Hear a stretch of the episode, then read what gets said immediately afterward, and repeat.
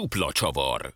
Az Eurosport filmes podcastja Sergőzi Andrással és Szabó Bencével. Üdvözlünk mindenkit a Dupla Csavar podcast legújabb adásában. Sergőzi András vagyok, és Szabó Bencével együtt köszöntjük Pintér Lászlót, Pilát. Szia Pila! Sziasztok! Akit elsősorban a Esbringa közönsége kerékpár közvetítésekről ismer, de mint nyilván sokan azt is tudjátok, ő a Magyar Hegy és Sportmásza Szövetség sajtószóvivője. Baj van, Ilduskám. Nem ért le a négyesig, kint kellett éjszakáznia. Mennyi pénz kell? Ha találok helikoptert, akkor milliós tétel lesz. Megakadályozhattam volna, hogy újra kezdje. Ez nem a te hibád. Istenem, kérlek segíts az én Zsoltámnak, kérlek vigyázz rá. Serbák nem találtak senkit a négyesben. Nemrég moziba került ugyanis Csoma Sándor Magasságok és Mélységek című filmje, ami Erős Zsolt hegymászó halála kapcsán feleségéről, Stercer Hildáról, a szintén hegymászó sportmászóról szól, és arról a gyász folyamatról, amivel feldolgozta férje halálát 2013 májusában, amikor a Könycsendungán, ha jól, ha jól értem, jól tudom, jól mondom, a hegy nevét maradt ott az idehaza országosan ismert és tisztelt hegymászó. Ez a film most már azt hiszem harmadik hete megy a mozikban, egy első filmes rendezőről van szó, picit beszélni fogunk erről, aztán természetesen a sportágról, erről az egész jelenségről, ami itt ő kapcsán kialakult itthon is, és nemzetközileg is egy picit betekintünk. Erről fogunk szólni, de pár szóban először mindenki mesél el, hogy hogyan élte meg, hogyan tetszett neki a film. Bence?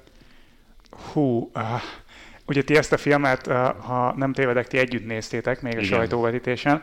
A hétvégén jutott eszembe egy nagyon jó hasonlat, miután már, uh, miután már láttam a filmet. Nem, nem volt jó egyébként a sajtóvetítés időpontja, én ezért mentem el külön később, de kicsit úgy éreztem, hogy uh, én hétvégén beszélgettem erről egy ismerősömmel, hogy úgy vett jegyet a válogatott meccsre, magyar válogatott foci meccsre, ugye a teltházas 60 ezeres stadionba, hogy kicsit pofátlanul úgy érezte magát, mint aki elvett valaki előle egy jegyet, mert hogy nála azért jóval nagyobb rajongók is lettek volna, akik erre a meccsre kíváncsiak. Én így éreztem volna magam ezen a sajtóvetítésen valószínűleg, hogy vannak nálam jóval indokoltabb személyek is ezen.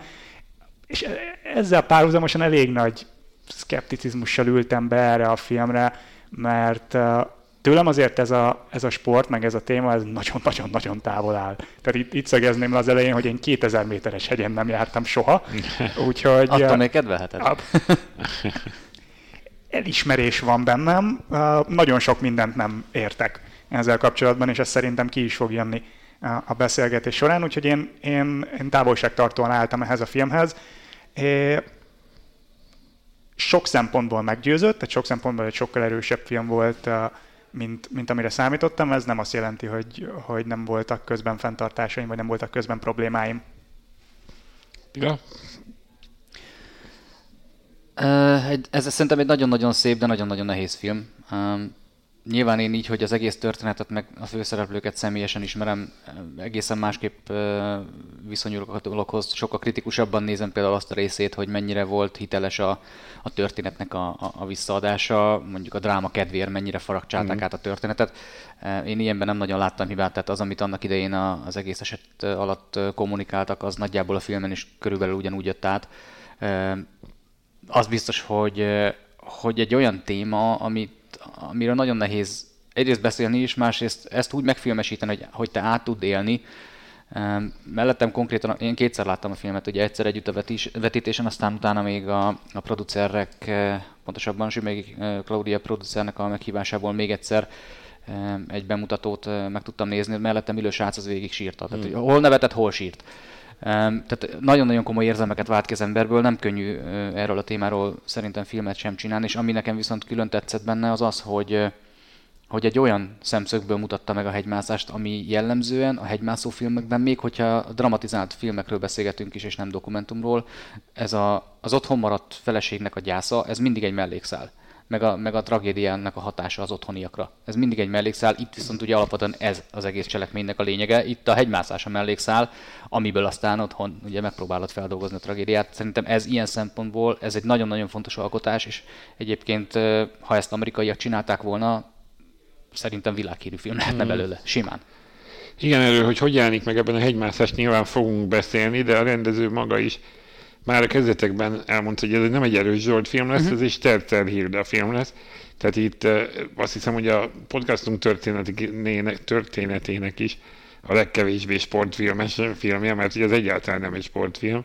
Azért is hoztuk be, mert maguk a szereplők adnak olyan, vagy azok maguk a főszereplők adnak olyan beszéd témát, amik, amikről talán érdemes beszélni, és kicsit hadd alá ezt a gondolatmenetet a filmnek a minőségéről.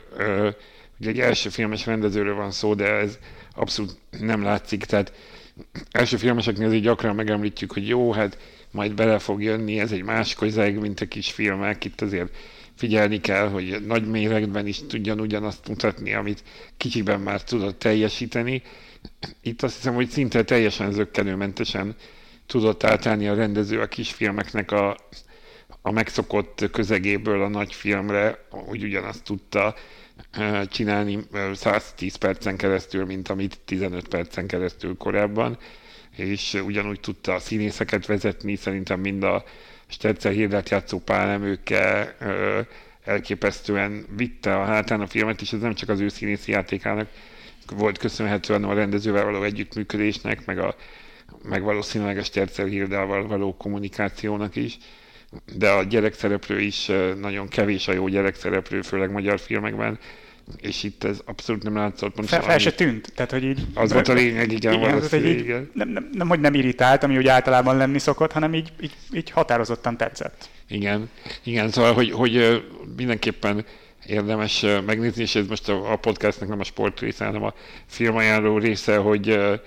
hogy gyakran, gyakran húzzuk a szánkat, hogy jó, jó, hát megnézzük a filmet a sportvonatkozás miatt, de itt nem erről van szó, hogy itt a film szerintem önmagában megérte azt a, a részét, meg, megérte azt azért megnézni, amiért a film elkészült. Bence, neked azért volt, említetted, hogy volt egy-két fenntartásod de Igen. Uh, voltak nagyon erős jelenetek a, a filmben, és tényleg az, amit a, a Laci mondott, hogy, hogy mellette sírtak, nevettek felváltva, ez mellettem is így volt. Egyébként nem, nem voltak sokan a teremben, ami, amin amiben néztem, de rajtam kívül folyamatosan mindenkin azt láttam, van akin konkrétan ezt a sírós nevetőset, de ahogy így körbenéztem, rendszeresen ugyanezt a, a, a az ilyen heves érzelmi reakciókat, amit egyébként időnként magamon is észrevettem, pedig ezt vártam utoljára.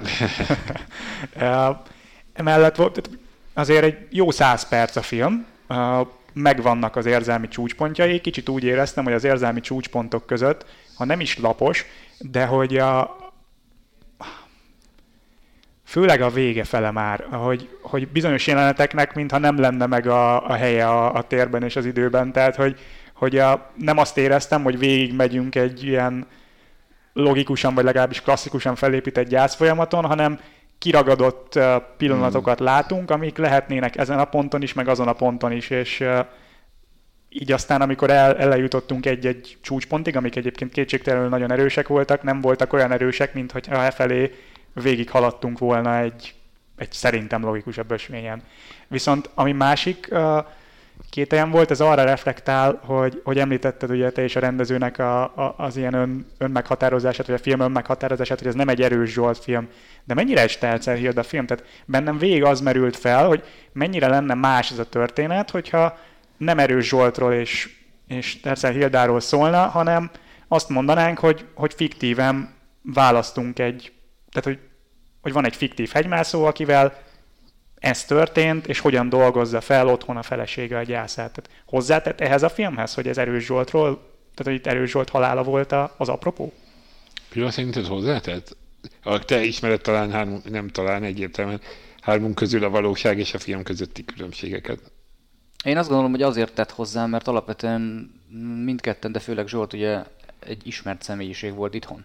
Tehát, hogyha most előveszel egy ö, olyas valakit, aki, akit nem feltétlenül ö, hogy mondjam, nem, nem ismersz, tehát semmilyen információt nincs vele kapcsolatban, akkor ő gyakorlatilag, ahogy Bence mondta, egy fiktív, vagy egy ö, valahonnan elővett karakter, akivel úgy nehezebb azonosulni, hogy egyébként meg korábban éveken keresztül a hírekből láthattad őt, és, és kezdhettél vele, tehát valamilyen szintű interakcióba kerülhettél vele lelkileg a távolból is. Szerintem ez nagyon sokat hozzátesz, hogy, hogy a magunkénak érezzük azt az adott szereplőt. Hát igen, talán ez az, a, a könnyebbség és a nehézség is a, a filmben, hogy, hogy van mihez kötnie a, a nézőnek, tudja, hogy, hogy nagyjából mire számíthat, mit kap, hogyha beül a filmre, kivéve, hogyha valami kaland filmre vágyik. De hogyha valaki tudja, hogy ez arról szól, hogy meghal Erős Zsolt, és ez hogy dolgozza, tehát hogy van már valami kapcsolódási pont, mégis talán ez a nehéz, hogy akkor ebben valami olyat mutasson, ami tényleg csak az övéké, és nem, nem pedig egy ilyen átlag hegymászós történet, átlag gyászsal. Figyelj, hogyha ez egy amerikai hegymászónak a történetét dolgozta volna föl, akkor Magyarországon szerintem tizedek korát nem fog ütni ez a történet. Igen. Tehát nyilvánvalóan nekünk magyaroknak Erős Zsolt egy különleges ember volt, mindenki tudja szinte az országban, hogy kicsoda. Ennek révén nyilván Hildát is tudják, de szerintem pont ezért fontos a film, mert az ő részét nem hiszem, hogy sokan ismerhették, vagy egyáltalán sajnálták meg, meg bírálták őket, meg minden. Ez is egy nagyon érdekes dolog, és szerintem ez az egyik legfontosabb, nem csak szerintem a rendező szerint is ez a legfontosabb üzenet, hogy azért mielőtt azonnal a rögtönítélő bíróság elé citálunk bárkit, lehet, hogy el kéne gondolkodni, hogy milyen lehet az ő helyzetében benne lenni. Ez a világunknak sajnos, főleg így a közösségi média révén nagyon durván felerősített velejárója, sajnos. Én azt gondolom, hogy ez egy rettentően rossz irány, és ilyen szempontból is fontos ez a film, hogy erre próbálja rá irányítani a fókuszt. Ugyanakkor szerintem ez nagyon sokaknál nem fog bekövetkezni, hanem pont ugyanúgy fogják őket mm. bírálni a felelőtlenség, meg ilyen zászlók alatt, miközben miközben lehet, hogy ők ugyanúgy nem tudom, beülnek a gyerekkel és eléznek 170-nel az autópályán, most mondtam valamit, de nem, nem akarok sztereotípiákat előhozni, csak hogy so, gyorsan lehúzzuk a vizes lepedőt valakiről, akiről azt gondoljuk, hogy, hogy felelőtlenül cselekszik, miközben lehet, hogyha kicsit magunkban nézünk, akkor rájövünk, hogy mi sem feltétlen vagyunk annyira, hogy is mondjam, csak uh, ma született bárányuk. Igen. Mondjad, mondjad nyugodtan. Hogy szerintem erről érdemes egy kicsit később bővebben beszélni, amikor a sportágnak a lélektanáról beszélünk, hogy hogy jut, hogy jut el ide egy ember, de még egy, annyi ideig maradjunk még a filmnél, hogy hogy hogy láttad, mennyire volt uh, helyileg, szak, helyén szakmailag, sportszakmailag. Nem sok jelenet szólt azért a hegymászásról, de azért néhány szempontot mutatott a film. Uh, mennyire volt ez jól előkészítve ilyen szempontból? Nekem nem volt, tehát bennem nem maradt hiányérzet. Én elég sok hegymászós filmet láttam már, elég sok rosszat is. és sokszor fogja az ember a fejét, hogy eleve a, a megvalósításon, hogy hogyan filmezik. Nekem például még az se jött le, hogy pedig tudom, hogy hol forgatták a, a havas jeleneteket, de nem, nem ismertem fel alapvetően a helyszínt ettől függetlenül. Azt tudom, hogy volt olyan szakértő hegymászó a, a stábban, aki, aki még arra is figyelt, hogy te figyelj egyébként a Kancsenzőnál nem mészkő van, mint ezen a hegyen, ahol ezt mm. forgatjátok, úgyhogy erre majd azért figyeljetek, hogy ez ne tűnjön ki a filmből. Tehát sok minden apróságra figyeltek, ezt a rendező mesélte el utána a második vetítés után, amikor beszéltünk egy pár szót. Nekem, nekem teljesen rendben volt, és igazából mondom így, hogy ismertem a külső sztorit, az is szerintem korrekt módon jött át, amennyit legalábbis mi tudhatunk erről az egészről, mert nyilván az igazságot azt csak azok tudhatják, akik ott voltak azon a hegyen mi csak azt tudjuk, ami végül kommunikálva lett mindebből az egészből. Én, én Hildát inkább utána ismertem meg egyébként jobban személyesen, nem ez alatt az időszak alatt. Zsoltal volt alkalmam többször találkozni korábban. Nagyon mélyen őt sem ismertem személyesen, de, de mondom, tehát volt személyes ismerettség, nyilván a munkásságát abszolút. Úgyhogy én magát ezt a gyász folyamatot ezt belülről nem, nem nagyon láttam. Tehát ezt nem tudom megítélni, hogy ez tényleg így zajlott-e. Ismerem Júliát a filmből, mondhatom talán barátomnak is, de ebből a részéből én akkor azért egy, elég erősen kimaradtam. De ettől függetlenül, amit így az egész történetről tudok nekem, meg, meg ahogy ez szakmailag megjött jelenítve, az, az szerintem teljes mértékben ül. Akkor ennek fényében abban sem vagyok biztos, hogy erre tudsz majd válaszolni, de a főszereplőknek a, a, a vallásosságáról, ami azért kap egy, ha nem is nagyon komoly, de egy, egy, egy elég szép hangsúlyt a filmben, a, a, arról tudsz valamit? Mert itt volt az előző előtti filmünk, a, a Kurt Warner-es a amerikai focis film, ahol ezt nem vagyok biztos benne, hogy elmondtam adásban is, de biztos, hogy gondoltam rá, hogy, hogy iszonyatosan irritált a film közben, hogy ilyen rettenetesen túl van hangsúlyozva a főszereplőnek a vallásossága egészen addig, amíg meg nem né- utána nem jártam Kurt Warnernek, és kiderült róla, hogy, kiderült róla, hogy ez tényleg így van. És ugyanezt itt is el tudom mondani, hogy ha ez egyébként abszolút igaz, akkor, akkor ennek helye van a filmben, ha meg nem, akkor meg nekem sok. Abszolút igaz, sőt én szerintem még ilyen szempontból lehet, hogy nem is volt annyira túltolva. Hild azért sokszor hangsúlyozta, hogy neki ezen az egészen nagyon-nagyon sokat jelentett segítségként átlendülni, hogy, hogy ezeket a dolgokat más szemüvegen keresztül látja, mert nagyon erősen hisz. Uh-huh. Igen, hát a filmben ugye van egy ikonikus jelenet, amikor ő imádkozik a lakásukban, és akkor álmában így megjelenik a férje, mikor, miközben még még azért valamennyi remény van arra, hogy, hogy esetleg túlélte ez a filmnek viszonylag az elején van, meg azért később is megjelenik valóban a hit szerepe, de más interjúban én is hallottam ezt, hogy az ő maga is mondta, hogy ez számára mennyire fontos, akár csak a hegycsúcsok megmászásában is, hogy oda magával vigye ezt, és hogy ott nem, nem akarom a szavait használni, mert a lényeg az, amit ő mond, meg utána kell nézni, ezekről is azért nyilatkozott. De térjünk egy kicsit arra talán tovább, hogy, hogy mi okozta, tehát ugye Erős Zsoltot már jó, hát ugye 2000-es évek közepe körülbelül azóta itthon egy közszereplő, egy általánosan ismert személy, sportolók körében is különösen ismert. Mi okozta az ő népszerűségét, mind a mellett, hogy azért ez a sportág, ha egyáltalán nehez, lehet így sportágnak nevezni a hegymászás részét, mert hogy ugye ez mégsem egy versenysport, de hogy szóval nehe, nehezen áll a szavam ezekre, de hogy tulajdonképpen na, a lényeg az, hogy mi okozta az ő népszerűségét ezelőtt 20 évvel, amikor elkezdett népszerű lenni. Én azt gondolom, hogyha valaki ilyen különleges dolgot csinál, az, az valahogy automatikusan, és hogyha nagy média felületet is kap hozzá, tehát sok emberhez elér az információ, akkor, akkor sokan megkedvelik, mert hogy sikereket ér el egy olyan világban, ami, ami mind, a normál embertől ilyen nagyon távol áll. Tehát nagyon sokan ilyen totál heroikus dolognak gondolják a 8000-es mászást, erről majd lehet, hogy később fogunk még beszélgetni, mert a szakmai hátteret mondtátok, hogy világítsuk majd meg később. Ez erősen túl van egyébként ma már misztifikálva. Tehát ma már nem annyira nehéz 8000-es csúcsra feljutni, mint volt akár csak 20 évvel ezelőtt Zsoltéknak. De erről majd akkor később. A lényeg az, hogy ezeket a az átlagember számára ilyen elérhetetlennek tűnő dolgokat, ilyen kvázi játszik könnyedséggel teljesítő emberek, ezek szerintem mindig, mindig népszerűek lesznek, főleg akkor tényleg, hogyha ha nagy média nyilvánosságot is kapnak mellé, és ez, és ez megvolt. A Zsolt mellé egy rettentő szerény emberke volt, ő nem nagyon kereste a médiának a figyelmét egyébként, és ez egy csomó mászóra egy, ezen kívül az igaziakra, az igazi egymászókra, nem azokra, akik ebből akarnak megélni. Szóval azokra általában abszolút jellemző, hogy inkább inkább visszafogottabbak, de ő tényleg ilyen szempontból egy, egy végtelenül szerény ember volt. Viszont elég konkrét célokkal. Egy, egyébként még egy gondolat a filmhez, szenzációs volt, ahogy Tria Zsolt megjelenítette Erős Zsoltot. Tehát ott, ott ült, és az a komoly, hogy a sajtóvetítésen ott ült előttünk az ember lent a színpadon, és azt hittem, hogy a Zsolt ülött. Tehát olyan szinten hasonlított is rá, meg az a fajta szép, lassú székely beszéd, ahogy, ahogy a Zsolt beszélt annó, egy az egybe ugyanígy jött át.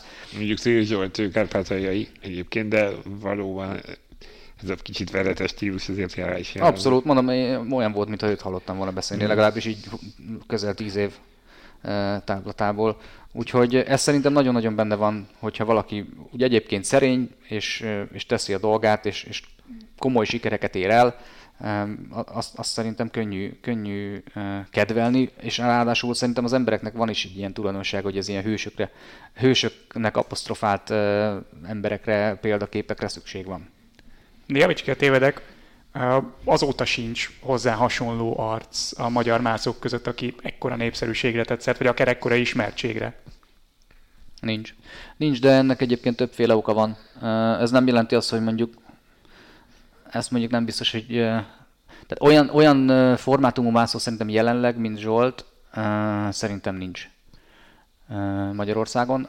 Ugyanakkor vannak nagyon erős, nagyon jó tehetségek, csak ugye Zsoltnak azért a, a, pályafutása az nyilván itt a 8000-es mászásokban csúcsosodott ki, de egyébként nem feltétlenül ezekkel a mászásokkal ért el a legnagyobbakat, leszámítva egy 8000-es mászását, a Nanga Parbatot, ami ami a legkisebb média felhajtást kapta, talán az összes 8000-esek közül, és ami az egészen elképesztő kategória, mert hogy rajta, tehát Zsolt oda ment Pakisztánba, trekking engedéllyel, tehát csak túrázásra volt engedélyük, 6500 fölött nem mozoghattak volna semmilyen hegycsúcson, de hát a Zsolt úgy gondolta, hogy ha már itt vagyunk, akkor csináljunk valami komolyabbat, és a Nanga Parbat az, az egy ilyen, kimondod egy hegymászónak, és így kirázza a hideg. Mm. Tehát hogy tényleg sokkal durvább nimbusza van, mint az Everestnek.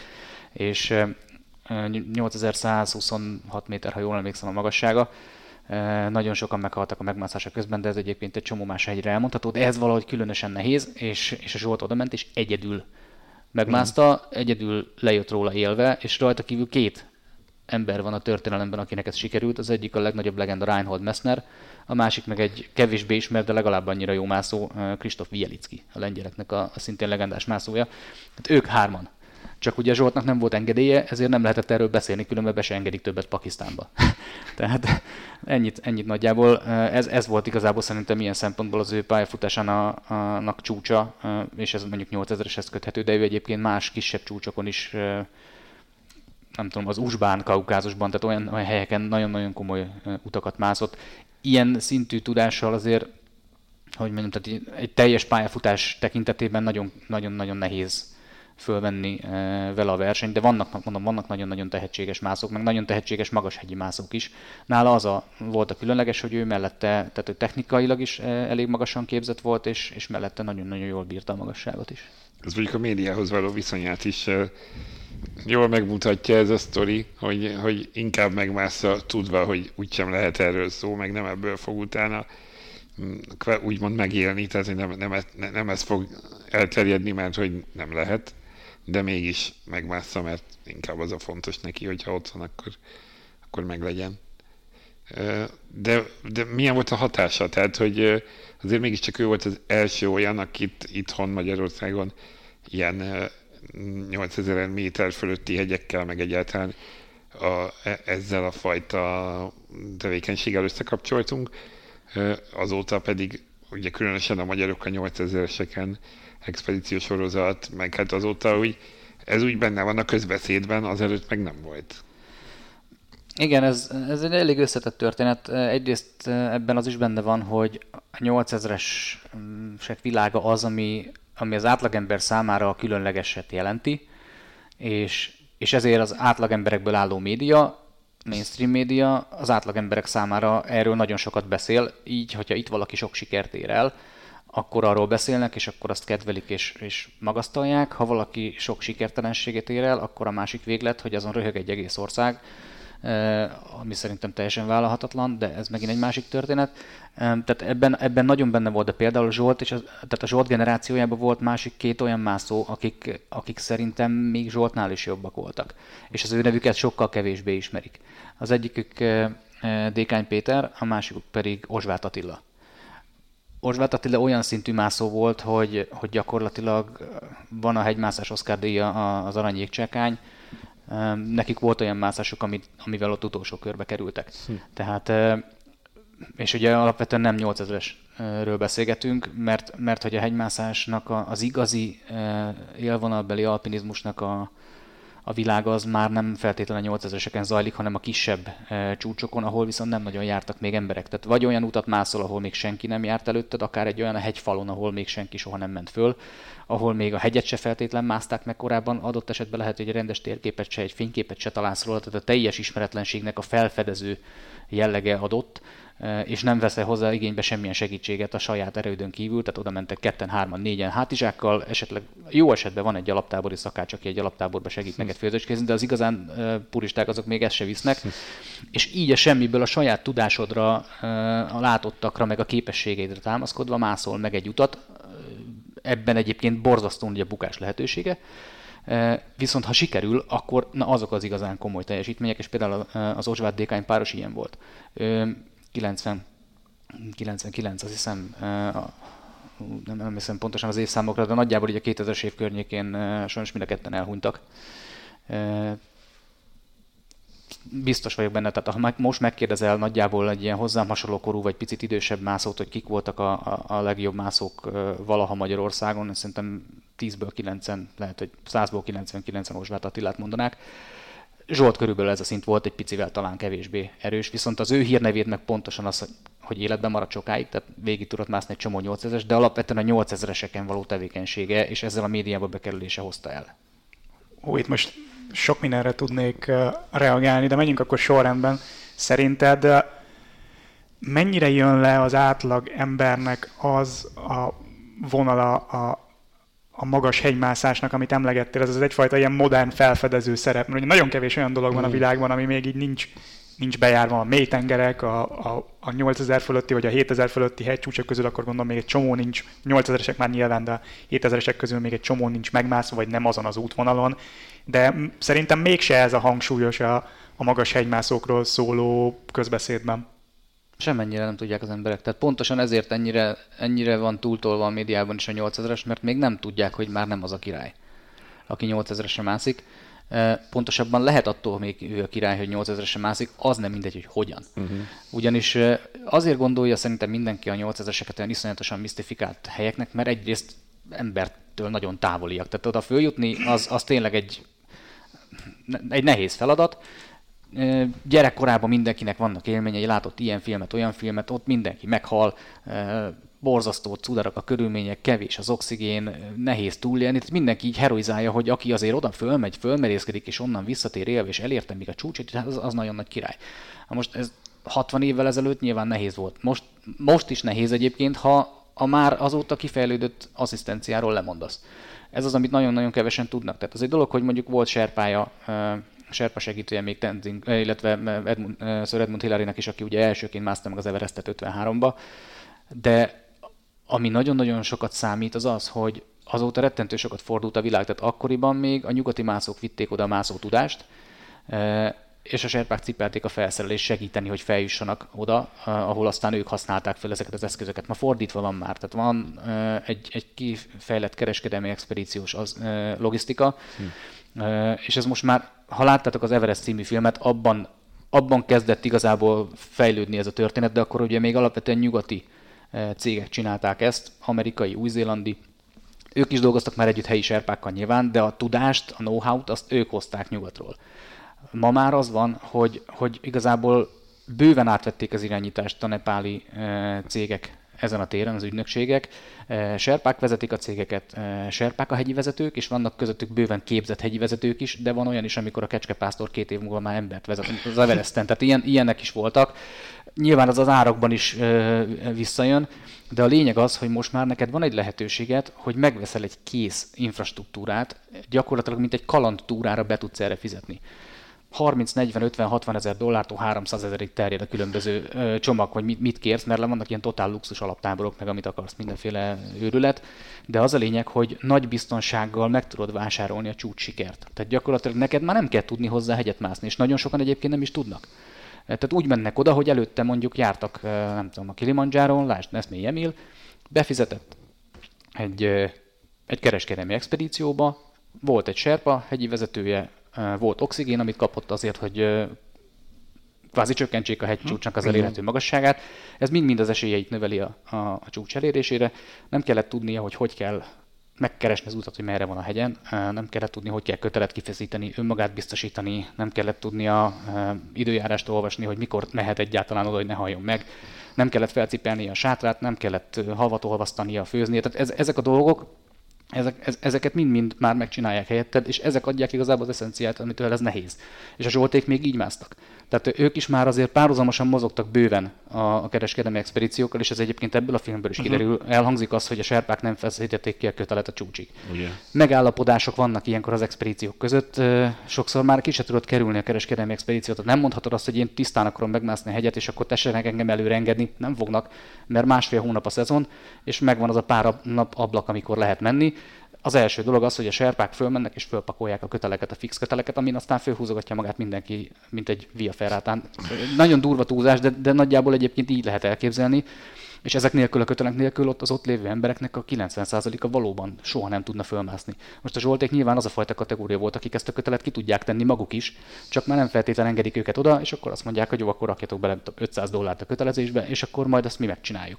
Vagy adnak bele embert, vagy, vagy kötelet adnak fizikailag. Tehát egy csomó mindennel lehet így együttműködni, de lényeg az, hogy mondjuk ezen az expedíción pont az volt a baj, hogy elfogyott a kötelik fönt, és emiatt lelassult a mozgásuk, és ez aztán ezt követett, ez, ebből következtek aztán későbbi problémák, amik egymásra épülve végül a tragédiát létrehozták. De szóval ez a lényeg, hogy a 8000-esek nagyon túl vannak manapság már misztifikálva, mert nagyon könnyen is el lehet őket érni, ezért halljátok sokszor azt, hogyha a hírekben mondjuk egy Suhajda Szilárd megmászik egy K2-t palac nélkül, vagy, vagy Klein Dávid megpróbálkozik egy csúcsal, amire egyébként vagy feljut, vagy nem, de egyébként ez megint egy érdekes történet, mert azért Dávidról mindig elmondják, hogy hú, milyen sikertelen, de négy darab 8000-ese van, és a négy közül az egyik az Anapurna, amelyen ő volt az első, és máig egyetlen magyar, aki feljutott. Azért az sokat elárult. Tehát, hogyha annyira könnyű lenne, akkor ott lehetne még tolongani sokaknak, akik azt gondolják maguk, hogy annyira jó mászók a Dávid, meg nem.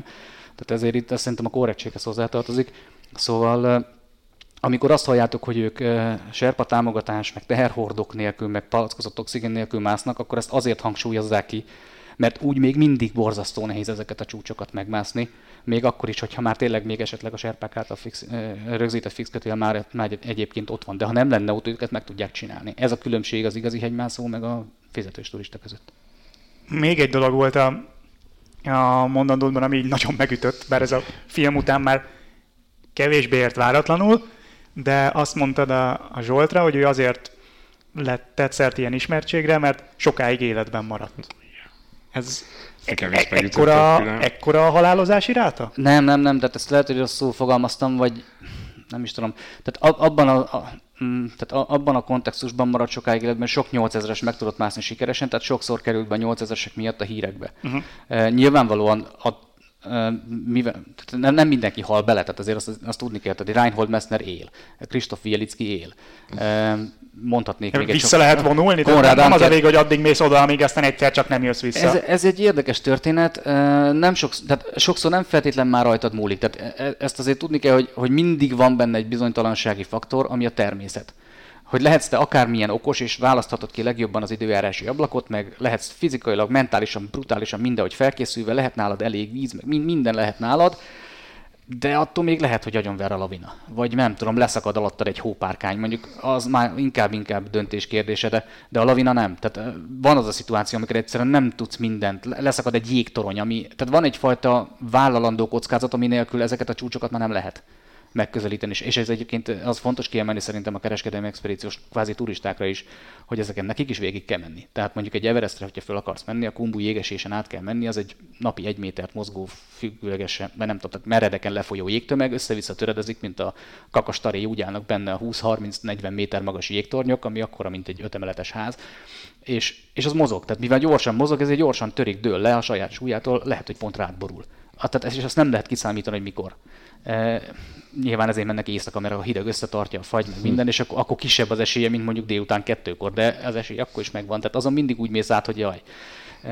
És ezt nem lehet kiiktatni. Tehát ilyen szempontból igen, van ebben egy szerencsefaktor, de ha, ha jókor jó döntéseket hozol, akkor azért nagyon-nagyon tehát egy rendes életet végig lehet úgy élni, hogy kvázi, kvázi vissza tudjál vonulni, csak egyébként az egy érdekes történet, hogyha valaki nagyon magas szintre jut ebben a sportágban, akkor nehéz ezeket a pillanatokat meghozni. 50-55 évesen te még nagyon durvákat tudsz mászni 8000-es eh, csúcsokon, csak hogy mikor érzed azt, hogy hú, ez mások, ez, ez, ezt, már, ezt már lehet, hogy vissza kéne venni. Hmm. E, Messnernek is volt nagyon sok olyan, e, olyan határmesdje szituációja, ahol csak szerencséje volt, és azért jött haza. Ez is kell hozzá. A és az mennyire, az, ez most, most megint kicsit a, a, a mainstream média fogyasztó szól belőlem, de hogy mennyire jellemző az, hogy valaki egy lábamputáció után még fölmegy a hegyre? Ez egy nagyon-nagyon jó kérdés. Zsoltnak egyébként volt már erre egy példaképe. Tehát ha így nézzük, egy icipicit hülye hangzik, de könnyű volt meghozni ezt, vagy könnyebb volt meghozni ezt a döntést. Volt amikor, precedens magyarul. Igen, tehát amikor, amikor hideg fejjel gondolkozol, akkor, tehát, akkor egyszerűen egészen, egészen más faktorok számítanak. Zsoltnak egy dolgot számított, neki a hegymászás az élete. Ez az, amit nehezen ért meg szerintem, aki nem nem, nem mászik, vagy alapvetően... Jelentkezem, nehezen értem. Aki, aki, aki semmilyen olyan, nem tudom, nagyon-nagyon nehéz dologért nem rajong olyan szinten, amiben esetleg az életkockázata is benne lehet, de, de még nem is biztos, hogy ezt te nem feltétlen kalkulálsz. Tudod, hogy benne van, de alapvetően nem ezen pörög az agyad, hogy már megint életveszélybe megyek, megint életveszélybe megyek, hanem pontosan arról szól a történet, hogy hogy lehet ezeket elkerülni. Amikor felkészülsz egy expedícióra, és úgy készülsz föl, hogy minden egyes kockázati faktort megpróbálsz a lehető legjobban kiiktatni, és aztán a végén marad egy minimális a jégtorony, ami ledőlhet. De ha ott éppen jó időben mész át, és elég gyorsan, akkor, akkor még csökkentetted a kockázati faktort. Ez motiválja, vagy ez, ez a ez már inkább az eszköz. Ez az élvezeti érték ebben? Vagy nem? Tehát ez prób- próbálom megérteni, vagy, vagy az adrenalin más. az, hogy konstans életveszélyben vagy. Ez mindenkinek más. Van, van olyan, ugye mászásnak is nagyon sokféle uh, szakága van, de néz, nézhetnénk mondjuk a, a bázisugrókat, vagy a, vagy a szárnyas ruhás repülőket. Na, az, az igazán para. Tehát ott, ott uh-huh. szerintem sokkal durvább a halálozási arány, nem a bázisugróknál, mondjuk a szárnyas ruhásoknál, mint mondjuk a hegymászóknál. Mert ugye ez megint egy dolog, ez megint egy egy mellékvágány lesz most, de azért gondoljátok, hogy a hegymászás egy iszonyú halálos sportág, mert a mainstream média az minden tragédiát az orrod elé hát Persze, mint a repülőgép baleset. Persze. Mm. Tehát, ha azt mondanád, hogy minden, tehát minden repülő balesetet megírnak, ugyanígy minden halál, nem minden, de nagyon sok hegymászó balesetet megírnak, ami halálos. Miközben tízezrek másznak közben úgy hegyet, hogy semmi bajuk a hajószállal nem görbül meg, és leélik úgy az életüket, hogy senki nem hallott róluk. Tehát e, ez, ez nagyon erősen torzítja a fejedbe kialakult véleményt arról, hogy a hegymászás mennyire halálos. Nyilván ez a fajta expedíciós hegymászás azért kicsivel több kockázattal jár, mint hogyha mondjuk nem tudom, csak az Alpokba mászkálsz, de az Alpokba is meg lehet halni. Sőt, hogy vannak kiváló hegymászók, akik mondjuk hegyi vezetőként, nem tudom, x8000-es után az Alpokba zuhantak le mert nem tudom miért, vagy rájuk esett egy kő és agyon ütötte. Tehát van, van ilyen persze, de mondom, ez, ez nagyon erősen torz ez a történet. Ú, honnan kezdtük a, a kiinduló pontot? A motiváció. Mi motivál? Um, tehát van, akinek mondjuk az adrenalin az motiváció lehet, mondjuk adott esetben az a fajta mászás, mint amit a Alex Honnold csinált a free solo-ban, bár ránézel az ember, és nem azt nézed, hogy nem, nem azt érzed, hogy egy adrenalin hajház, hanem egyszerűen ő, ő, valahogy a saját tudását olyan szintre fejlesztette, meg iktatta ki a félelem érzetét, vagy nem tudom, ez, nem tudom, hogy ez szándékos volt-e, vagy ez egy, ez egy adottság számára, de hogy rájött, hogy van egy különleges tehetsége, képessége, és ezt, ezt megpróbálta a lehető legjobban kihozni. Itt igazából az van, hogy ebben a dologban te annyira jó vagy, hogy, hogy keresed azokat a határokat, hogy mi az, amiket, amit még meg tudsz csinálni. És, és igazából ezek azok a pillanatok, lehet, hogy tényleg csak pillanatig tart, lehet, hogy órákig, napokig, de akkor élsz igazán. Tehát itt azért ők akkor, akkor vannak jól, amikor elmennek az expedícióra, és akkor vannak rosszul, amikor hazajönnek, és, és nem tudom, tátognak, mint a hal a szatyorba, hogy, hogy hétköznapi életet kell élni. Ez, ez, ez, ez, ez, ez, ez az átlagember számára nehezen megérthető, mert mi meg mind hétköznapi életet élünk, és nem akarjuk kockáztatni az életünket valamiért, de, de őket ez mozgatja. És akkor Szerintem itt, itt, itt lehet rákérdezni arra, hogy és mi van akkor, hogyha egyébként vár otthon valaki. Igen, ezt akartam én is, egy picit ez így ez... nem is ebből a szempontból érdekes, hanem a másik fél szempontjából. Szerintem ez az, amit a legnehezebb talán a, az átlagember számára elmesélni, vagy megértetni, mert hogy ezt tényleg csak akkor fogod tudni eh, empatikusan átérezni, hogyha ha te voltál már ilyen helyzetben. Eh, vagy hogyha nagyon-nagyon erős az empatikus képességed, ha meg tudod azt érteni, hogy van valaki, aki, akinek muszáj mennie. Tehát Zsolt ugye, amikor levágatta a lábát, azért vágatta le lábát, mert, mert nem volt biztos, hogy ha meghagyja, akkor egyáltalán sántítva fogsz tudni járni, de, de hogy mm. nem volt biztosított számára, hogy vissza tud menni a hegyekbe. Viszont ott volt Szendrő Szabolcs, magyar példa, szenzációs arc, nagyon-nagyon uh, imádom Szabit, egy, egy rendkívül szerény uh, fotós és hegymászó, ő is járt 8000 méter fölött, és ugye neki viszonylag fiatalon egy, egy edzése rohanva a villamos, vagy a hír, már nem tudom, mindegy, levágta a sarkát. És, és úgy ébredt föl, hogy nem volt meg a lába. Tehát meg se kérdezték, hogy valami, tehát így, Na mindegy, és ő ebből, ebből talpra állt, és, és egy egészen más sportákban, a hegymászásban találta meg a önmagát, de úgy, hogy mindig is kvázi fél lábbal mászott, és fél lábbal fölmászott olyan helyekre, ahogy osvátékkal mászott például, pont azt a osváttal jutott fel a Kedárdom keleti falára, ami első megmászás volt világszinten, tehát nem csak a magyaroknak világra szóló mászást hajtottak végre, ahova ő igazából csak segíteni ment, de aztán valahogy mégis ő kötött ki a csúcson, meg mászott 8000 is, tehát ez az a példa megvolt a Zsoltnak, hogy oké, okay, viszont hogyha ha csak fél lábam van, ugye neki térd alatt amputálták a lábát, azzal azzal még gond nélkül vissza fog tudni menni, csak meg kell tanulni, hogy hogy kell csinálni. Tehát ez, ez, ez, ez a fajta motiváció ezekben az emberekben nagyon-nagyon erős, és ez tényleg azok tudják igazán megérteni, akiknek akár ha nem is mászásban, de valami másban van valami nagyon komoly szenvedélyük, hogy belegondolnak, hogy hú, ha én ezt most nem csinálhatnám, akkor, akkor, akkor hogy élnék tovább? Így lehet igazából megérteni. Az biztos, hogy, hogy kívülről ez borzasztó nehéz, főleg akkor tényleg, hogyha család vár. És az, hogy Stercer Hilda maga is mászott, ez megkönnyítette ezt, ezt a, ennek a feldolgozását?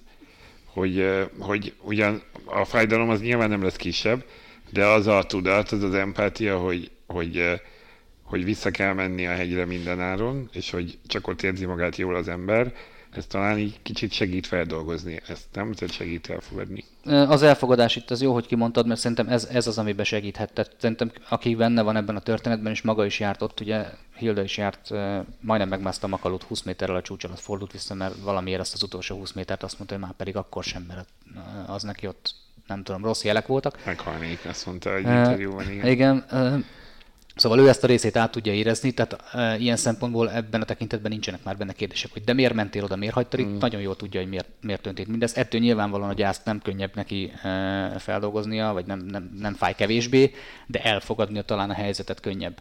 E, olyas valakinek, aki mondjuk úgy várja otthon a hegymászó férjét vagy feleségét, hogy ő maga nem mászik, az, az már mindjárt egy, egy egészen más szituáció, mert ott alapvetően a tevékenységet is helyből megkérdező, hogy de hát minek ment oda, amikor mikor tudja nagyon jól, hogy ebben a pakliban ez benne van.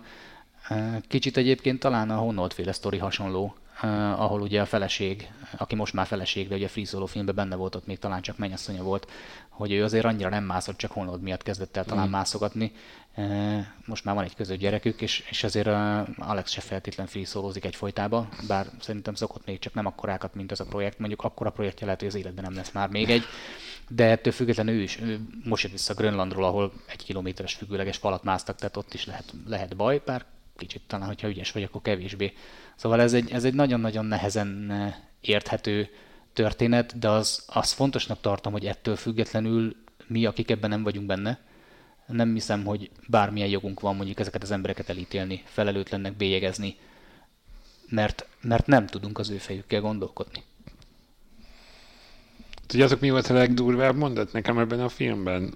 Amikor ugye arról van szó, hogy ott maradt valaki a nem tudom hol, és akkor azt mondta az erős Zsolt a Hildának, hogy ha így van, ha, ha ott én balesetet szemedek, akkor hagyjál ott. És mondta, én is ott hagytalak is, volna. Igen, e, igen. De én is ott, mert hogy elkezdett tiltakozni a feleség, hogy nem, hát nem hagylak ott. És akkor mondta a férje, ugye, hogy én is ott hagytalak volna és ez jó kontraszt ahhoz képest, hogy ugye beszéltünk pont az előbb arról, hogy, hogy talán könnyebb elfogadni bizonyos helyzeteket úgy, hogyha a párod is mászó, viszont ha együtt másztok, akkor meg egy csomó olyan lehetetlen helyzetbe kerülhettek, ami meg még nagyobb drámává teszi ezt az egészet. Ezt egyébként én is egy picit sarkosnak éreztem, bár én gyanítom, hogy nem véletlen hangzott el ez a filmben. Ez egy örök dráma, vagy egy nem tudom, egy ilyen örök dilemma inkább, azt azért sokaknak tudni kell, meg, meg már ilyen szállóige is szokott lenni, hogy a 8000-esen nincs mentés. Ez azért ebben a formában nem teljesen igaz. Az is egy érdekes történet egyébként, hogy hogyha tényleg ilyen helyzetbe került volna Zsolt, akkor tényleg szó nélkül sarkon fordul-e. Nyilván abban az, ez abban az esetben igaz, szerintem ezt így lehet finomítani, hogyha mondjuk a társad teljes mértékben mozgásképtelen, és te egyedül vagy mert azon tényleg nem lehet segíteni.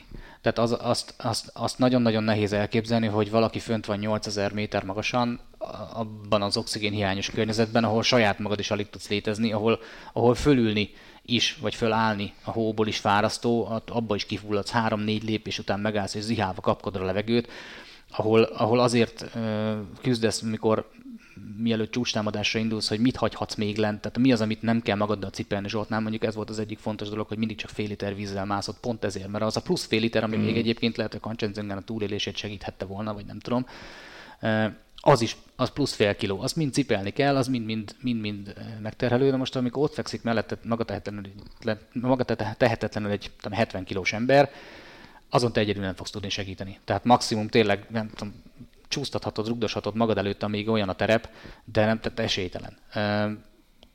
Fönt az Everesten volt mentés, nem is tudom, többször próbálkoztak már.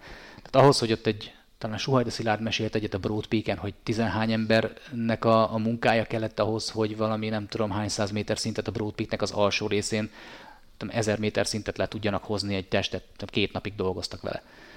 Tehát ez olyan szintű nehézség, hogy ha egy az egybe vagytok ott, és te még bírsz mozogni, és ő nem, akkor, akkor egyetlen józan döntés van, ha nem jön föl segítség azonnal, hogy te lemész. Különben mind a ketten meghalsz. De ez akkor egy sarkos helyzet, tehát hogy ez, ez, ez nem, nem a jó eséllyel, vagy a minden ilyen, nem, nem lesz ilyen csak minden ezredik vagy századik. Igen, igen. És nem, itt... nem erről van szó, hogy, hogy, hogy egy ilyen egyeneságú következmény, hogyha a társaddal mászol, akkor eljön majd az a pont jó eséllyel, Igen. ahol egyszer csak ott kell hagynod. Igen, ez tényleg az a szituáció, tehát nem az van, hogy akkor elesett, jaj, akkor már én megyek is, uh-huh. hanem akkor először nyilván végigjátszod minden az összes lehetőséget, főleg, hogyha rokonod, tehát hogyha ha uh-huh. ilyen, vagy szerelem fűz hozzá, nem fogod ott hagyni első körbe, hanem először végignézed, hogy mit lehet tenni. És amikor rájössz, hogy oké, okay, de egyedül ezt nem tudom megtenni, akkor viszont eljön az a pillanat, hogy akkor muszáj lemenni, mert különben két halott lesz, nem egy.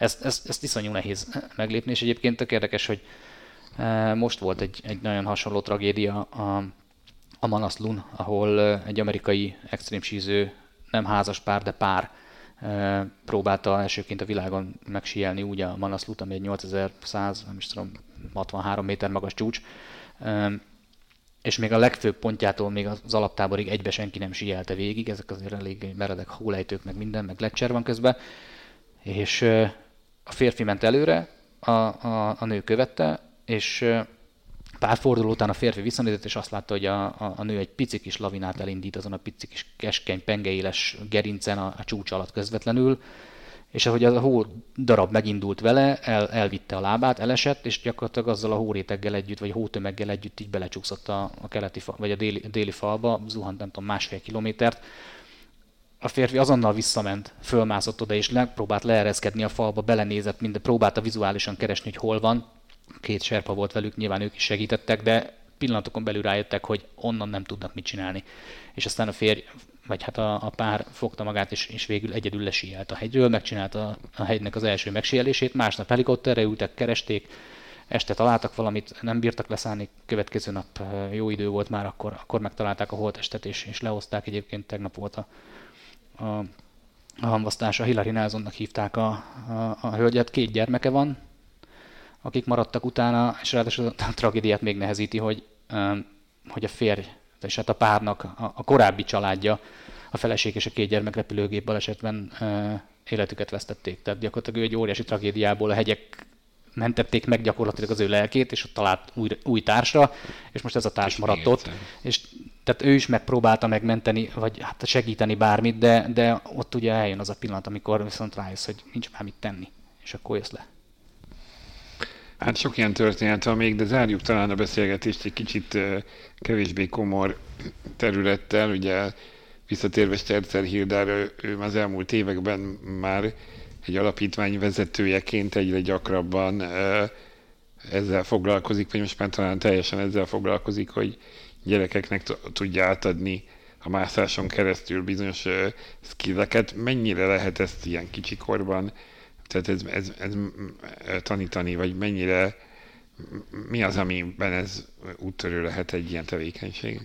Szerintem Hilda egy nagyon-nagyon fontos fejlesztőmászó projektet indított el a Hópárduc alapítványával.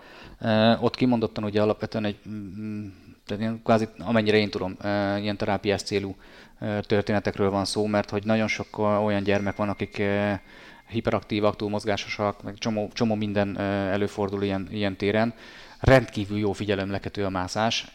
Egyébként hmm. meg fizikai, tehát hogy szokták ezt mondani, tehát test, test szerkezetre, tehát váz szerkezetre, izomzatra, csontozatra nagyon-nagyon jó fejlődéssel hat, mert hogy gyakorlatilag minden téren mozgat, a, a koordinációdat fejleszti, a gondolkodásodat, a probléma megoldó képességedet, és egyébként nem biztos, hogy, sőt, biztos, hogy nem csak a gyerekeknek érdemes ezt kipróbálni ilyen szempontból, egyre több olyan mászófal vagy mászóterem van, ami elérhető, leginkább a boulder az, ami szerintem az átlagember számára mindenféle komolyabb tudás nélkül kipróbálható, mert nem kell hozzá kötél, nem kell hozzá biztosítási tudás, gyakorlatilag egy matrac fölött négy méter magasan mászol különböző nehézségi utakat, egy mászócipő kell hozzá körülbelül, de még elsőre azt is lehet kölcsönözni, meg egy kényelmes rövid nadrág póló, és oda tudsz menni, és úgy kikapcsol, hogy, hogy az hihetetlen. A gyerekeknél ez szerintem meg még fontosabb, figyelj, pár éves kortól el lehet kezdeni gyakorlatilag, e, és tényleg ahol esetleg probléma van azzal, hogy nem tud úgy figyelni a gyerek, vagy nem, tehát mindenféle ilyen e, e,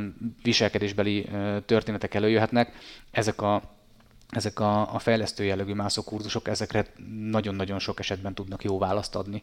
Én azt gondolom, hogy ez nagyon-nagyon ö, ö, fontos projektje Hildának, és szerintem ezzel nagyon jól megtalálta az utat, és nagyon sokaknak tud segíteni.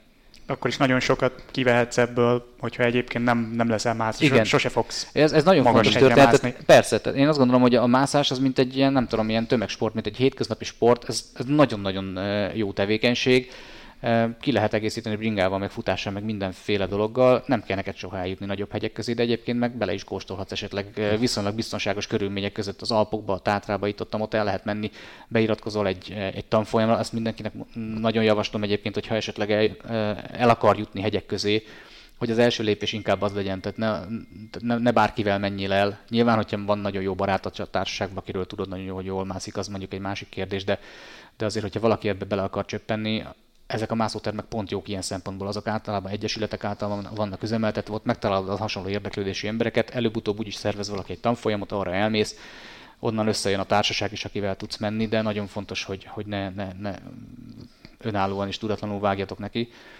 De nagyon-nagyon pozitív élményt tud adni, és messze nem annyira veszélyes, mint amilyenek gondolod. No, hát akkor két házi feladat van. Az egyik menjünk mászóterembe, a másik nézzük meg a magasságok és mélységek című filmet a mozikban. Pilának köszönjük a szakszerű vezetést, útvonal, útvonal tervezést és, és túravezetést, és ez volt már a, a dupla csavar. Két hét múlva újabb filmmel érkezünk, addig is sziasztok! Sziasztok! Sziasztok!